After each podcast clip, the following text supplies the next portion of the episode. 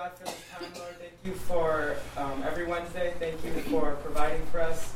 Um, I pray that you just speak to us now and that we be open to receive what you have for us, Lord. And I just pray that we would sit with it and use it throughout the week, Lord. In Jesus' name we pray. Amen.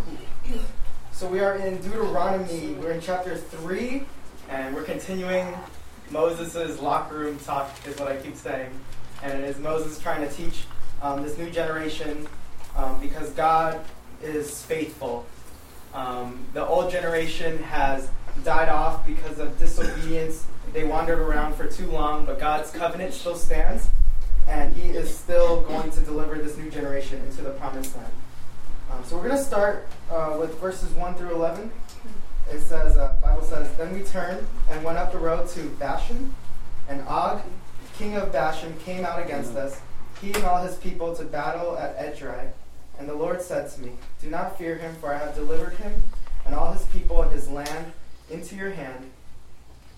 Um, you shall do to him as you did to Sihon, king of the Amorites, who dwelt at Heshbon. So the Lord our God also delivered into our hands Og, king of Bashan, with his people. And we attacked him until he had no survivors remaining. And we took all his cities at the time. There was not a city which we did not take from the sixty cities. All the region of Argob, the kingdom of Og, in Bashan. All these cities were fortified with high walls, gates, and bars, besides a great many rural towns, and we utterly destroyed them, as we did to Sihon, king of Heshbon, utterly destroying the men, women, and children of every city. But all the, lives, all the livestock and the spoils of the cities we took as booty for ourselves.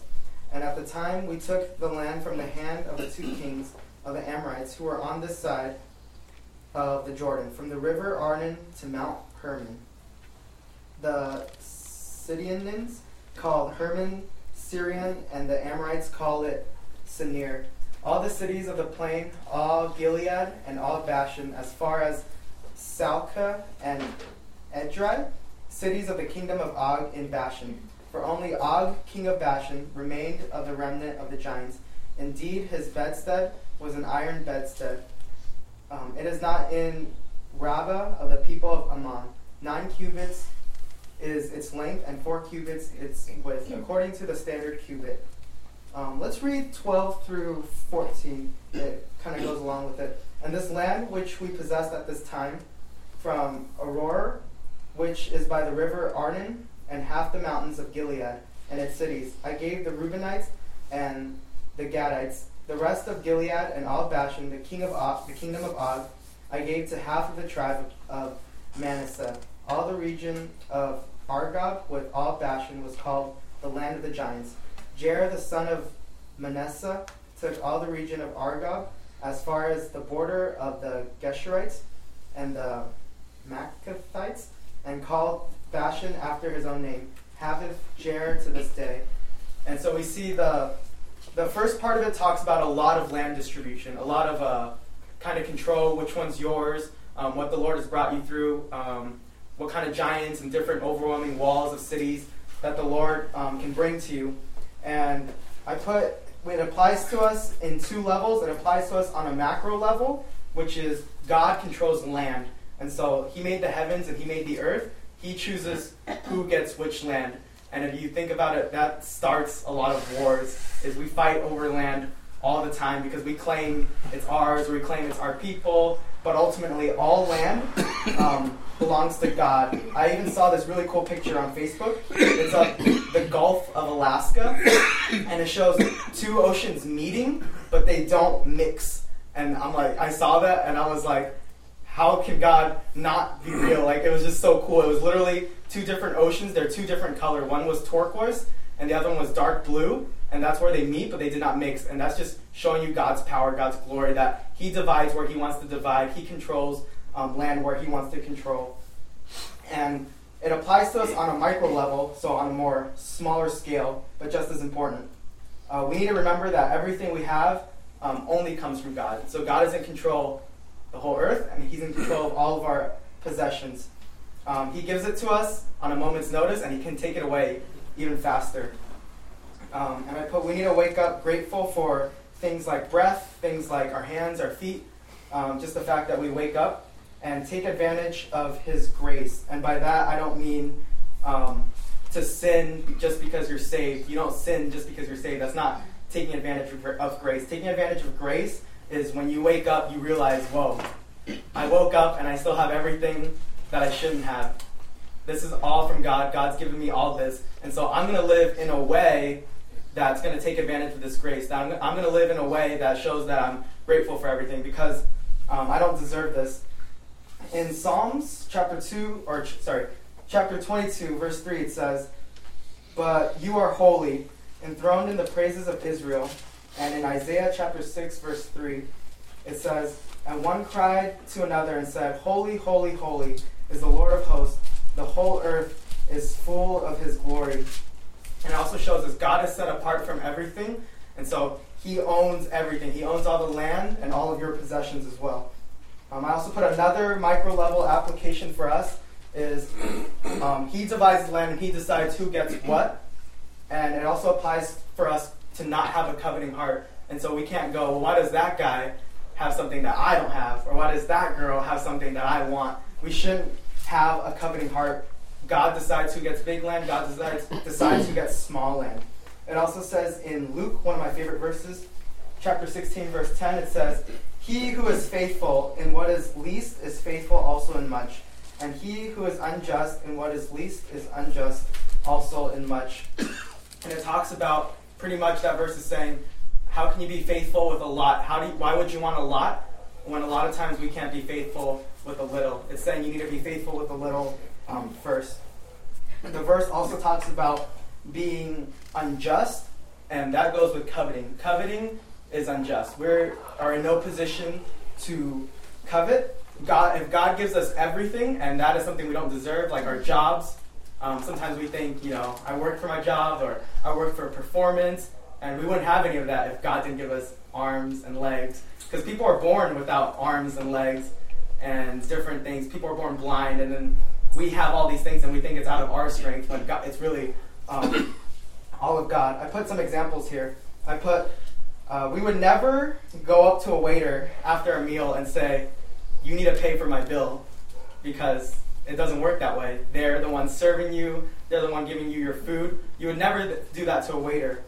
Uh, I also put Halloween's coming up, and you would never go trick or treating, and when you go up to a door, you would never go, Can I have your house? instead of Can I have candy? You wouldn't say that because they're in no position to give you that. Same thing with um, the food. You're eating, you're ordering the food, you're in no position to ask the waiter to pay for your meal. Um, I put another example for me is the church website is very gracious. It's an awesome website. Um, some of you guys don't know I have a YouTube channel. That's why I'm recording right now. I'm trying to link it together. And they post my link on the homepage. But if they took that off, I am in no position to go, why did you guys take that off? Like, I, am in no position to say I deserve to be on that website. That's something that's given to me. Um, and so, but we do that with God. We would never go up to a waiter and go, you should pay for my meal. But we do that with God. We go, well, God, why didn't you give me that? When everything we already have is not supposed to be ours. Everything we have is a gift from God. So it shows the bigger picture. Moses is trying to describe something more than just the physical of God is distributing land. He's saying that God is in control of everything. He's saying God controls the big picture. He divides um, earth, he divides oceans and mountains, and he also divides who gets what. And all of that is by grace. Everything you have is because of God. Um, I'm going to touch on verse 6 because it's a little uneasy. Verse 6 says, And we utterly destroy them as we did to Sihon, king of Heshbon, utterly destroying the men, women, and children of every city. And it talks about this a couple times in the Bible where God exterminates um, various cities. And the reason for it is similar to, what was the word? Not lemon. The Corbin? thing. What's up? Corbin? No, the thing in uh, flour, I want to in dough. Oh, Leaven. yeast. Leaven, Yeast. leaven.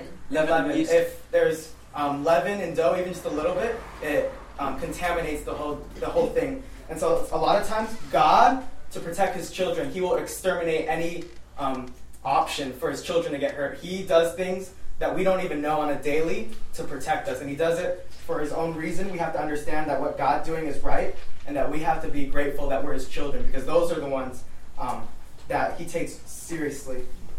I also put another picture that comes to mind is death, and I put it takes a very mature Christian to be okay with what God uses death for because a lot of time God uses death to heal people. He uses death to bring people home. And I just think of uh, Johnny's example a lot, where he talks about how sometimes we're selfish and we hang on to people even though they're suffering. They they're ready to go with Jesus, but we're not ready for them. And I know Johnny's talked about different examples in his life where he would rather them go with Jesus and he would meet up with them later. And that takes a very mature Christian because we get emotional when we hear about, you know, death and extermination. And what, but God sees it in a completely different perspective. God sees death as sometimes one of the best things possible because um, cause his children is going to be with him. And that's the best thing possible. We should always want that. I also think of the rope example. A lot of pastors use the rope example. They'll take a really, really, really, really long rope. I know Johnny said it went to Japan. I don't know if he believed him when he did the service. But at the end of the rope, there's a small red painted section. And the red painted section represents um, your life on this earth, and the rest of the rope represents eternity. And it's supposed to emphasize how the red part, a lot of people live for this small red part, but they don't think about eternity. And it's the same thing with this. When we think about death, when we let our loved ones go, they are in the perfect eternity with Jesus. Yet we want to keep them in this tiny red spot because sometimes, you know, we're selfish, we're not ready to let go. And so just think about the rope not only in your life, but think about the ropes when letting others go with Jesus because they're about to experience the best part of the rope, which is the eternity. In we're going to move on to verses 12 through 22 now. Or no, sorry, 15 through 22. also, I gave Gilead to Machir, and to the Reubenites and the Gadonites. I gave from Gilead as far as the river Arnon, the middle of the river, as the border as far as the river of Jabbok. The border the people of Ammon, the plain also with the Jordan as the border from Chinnereth, as far as the east side of the sea of the Arabah, the Salt Sea, below the slopes of Pisgah. Oh, excuse me. Then I commanded you at that time, saying, The Lord your God has given you this land to possess. All you men of valor shall cross over armed before your brethren, the children of Israel, but your wives, your little ones, and your livestock. I know that you have much livestock shall stay in your cities, which I which I have given you until the Lord has given rest to your brethren as to you. And they also possess the land which the Lord your God is giving them beyond the Jordan. Then each of you may return to his possession which I have given you. And I commanded Joshua at that time, saying, Your eyes have seen all that the Lord your God has done. To these kings, so will the Lord do all the kingdoms through which you pass. You must not fear them, for the Lord your God himself fights for you. I really need to read these names of these cities because I'm having a hard time pronouncing them. When I study, I just skim. I just I read the text, but I read it in my head, and so I'm not really pronouncing these cities. So forgive me for my pronunciation. Um, and so what uh, God is doing here is God is telling Moses that um, he's pretty much reiterating he's not going to enter the promised land. And it's something we already know. It's something Moses kind of already knew too.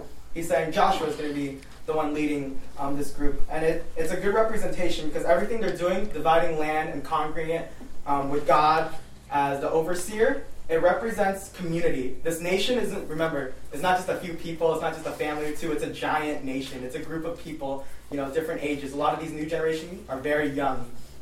And so it represents uh, community and biblical thinking always thinks with working with a community.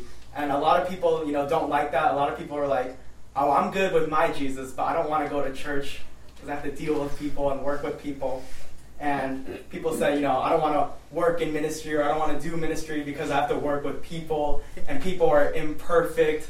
But what God is saying is, God is saying, that's the point. That's how my glory is shown, is because imperfect doesn't work with imperfect. But if it's led by perfect, if it's led by God, it shows how amazing God is. Because unity is something that comes only from God, that comes straight from God. Because we're imperfect. How, how are we working together? If you really think about it, every Wednesday night, this is a miracle that this all goes on. because I know how I can be. I know how you know a lot of people are. A lot of people can be busy, different things, but it comes together every Wednesday, and that's only a work of God. It shows community. And so, if you call yourself a Christian, the way you should think is sometimes working with people are better, even if yes, people are imperfect. I'm imperfect. You're imperfect. We got to get over it because it emphasizes God is in control. If we were perfect, we wouldn't need God. That's why we need God because we're imperfect. Verse 21 is God is letting us know Joshua will be the one to lead the children into the promised land. Um, Joshua has also shown traits of leadership in the past. If you look at Exodus chapter 17, verses 9 through 13, it says, And Moses said to Joshua, Choose us some men and go out, fight with Amalek. Tomorrow I will stand on top of the hill with the rod of God in my hand. So Joshua did as Moses said to him. So that's a good leader, obedience. And fought with Amalek, and Moses, Aaron, and Hur went up to the top of the hill.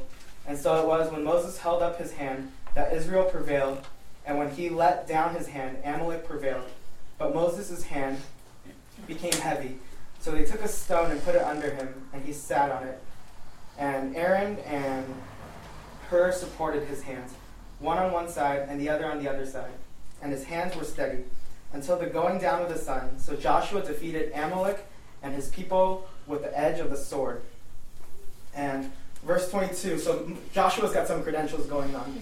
Verse 22, it says, You must not fear them, for the Lord your God himself fights for you. And this is what Moses is doing, is Moses is giving clear instructions to Joshua. And I think that's really important. I think sometimes, um, you know, sometimes in leadership, not everyone gives clear instructions. Sometimes leaders give me certain instructions, I do it, I mess up. I'm like, if you told me just that detail, this could have gone so much better.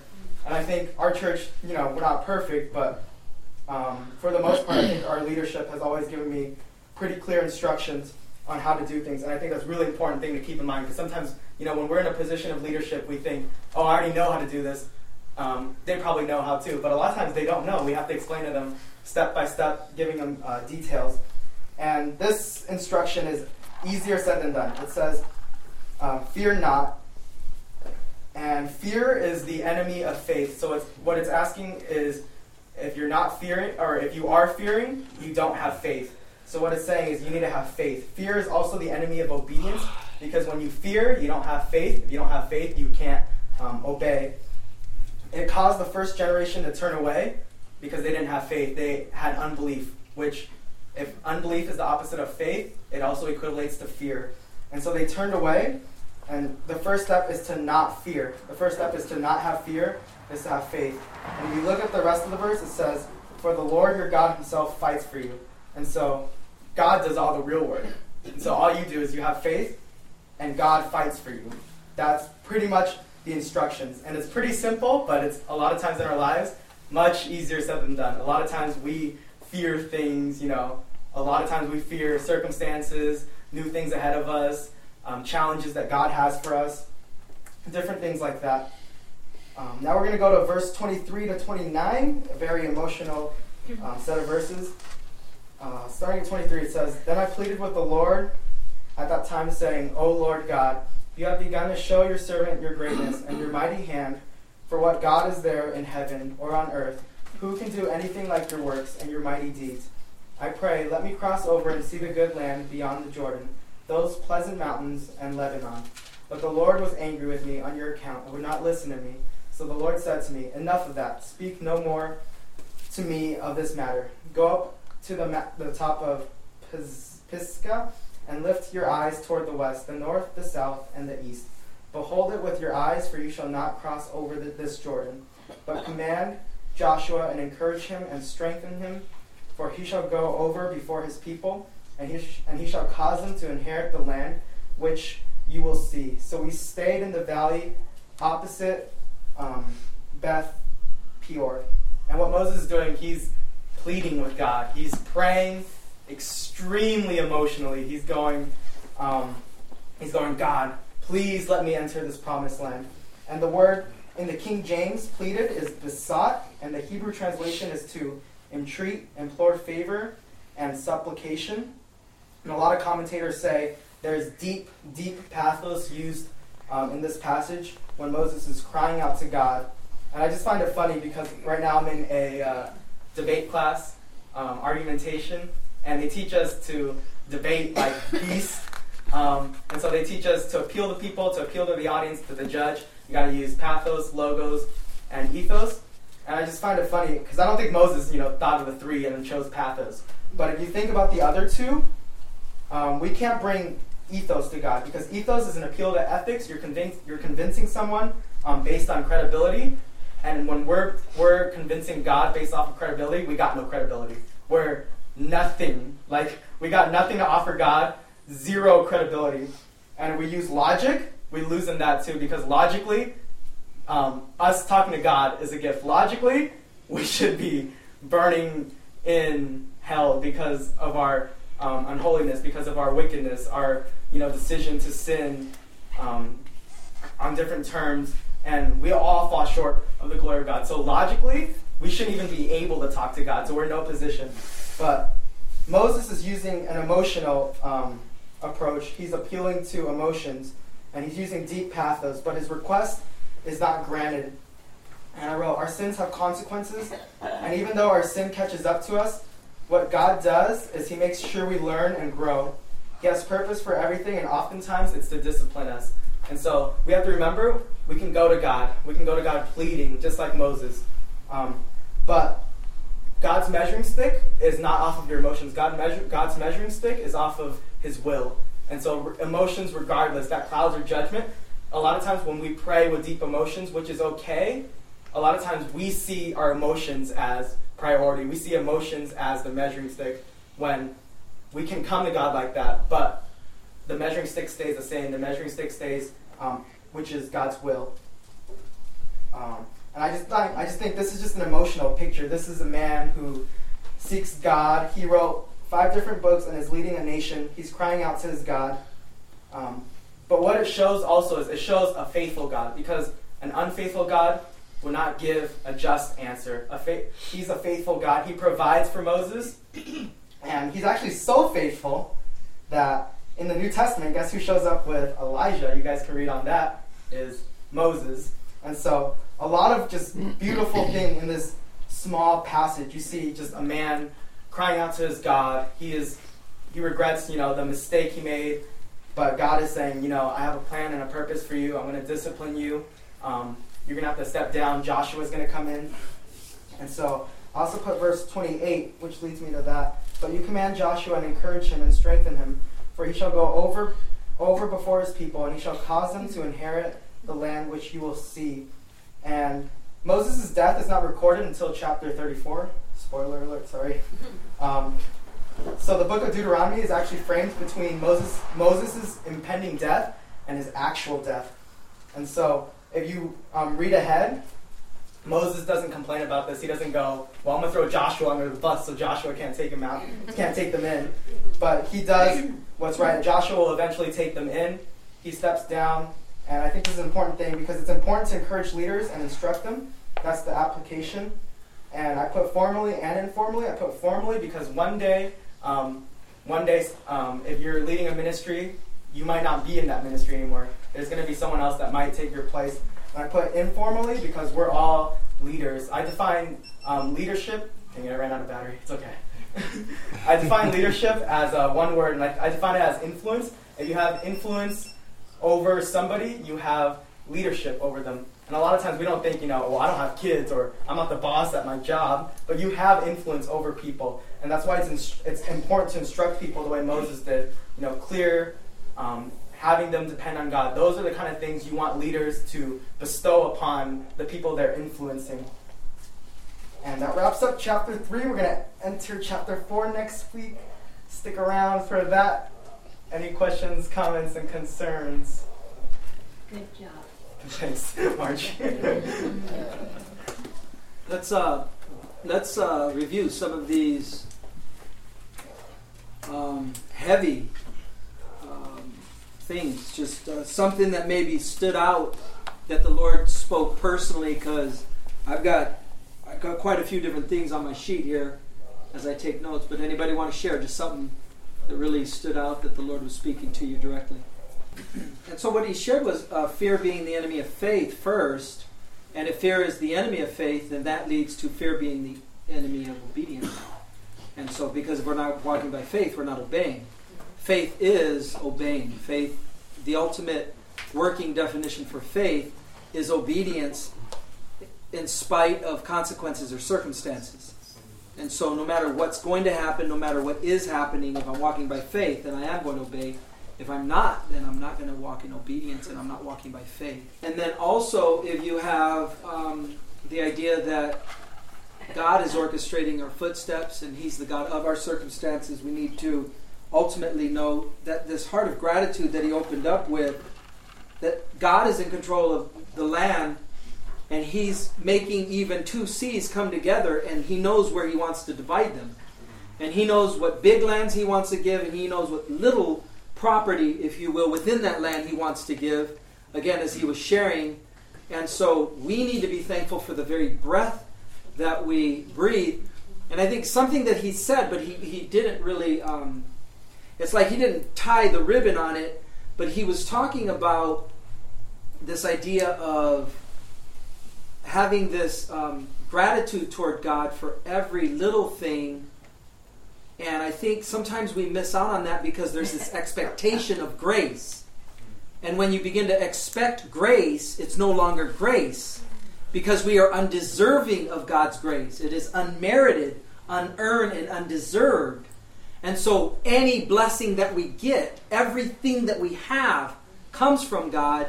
And with that, we are to be a thankful of all people in the world. We are to be a thankful people for anything that we get. And that should be demonstrated in the daily of our lives. And so he was making that point, but I just I didn't see the conne- I, I wrote the connection, but I just here's my last thing. Um, if you look at a good argument or argumentation, it's going to include emotion, logic, and um, ethics. We can't appeal to God on ethics. We can't appeal to Him on logic.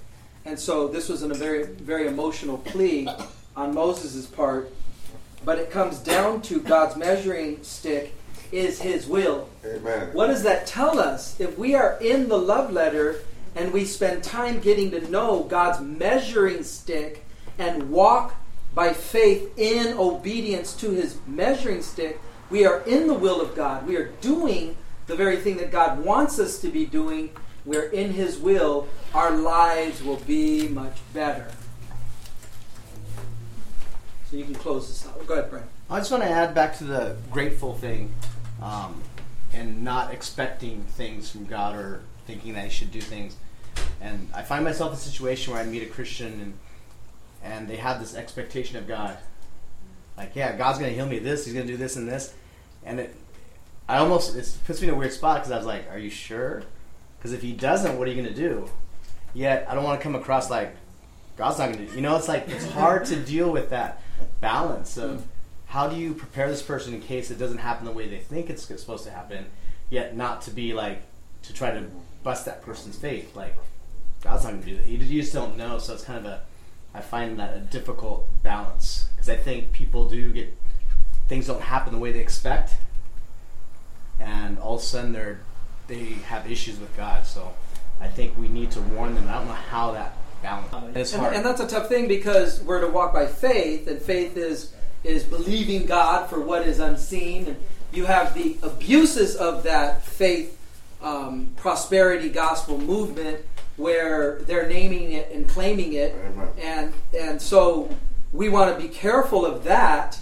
But at the same time, we do want to walk by faith. But what greater faith? And Paul, I think, is our example of one who prayed three times earnestly. A man who whose handkerchiefs were healing people, and yet he prayed for himself. It didn't come through, but God's word did, and his word was enough.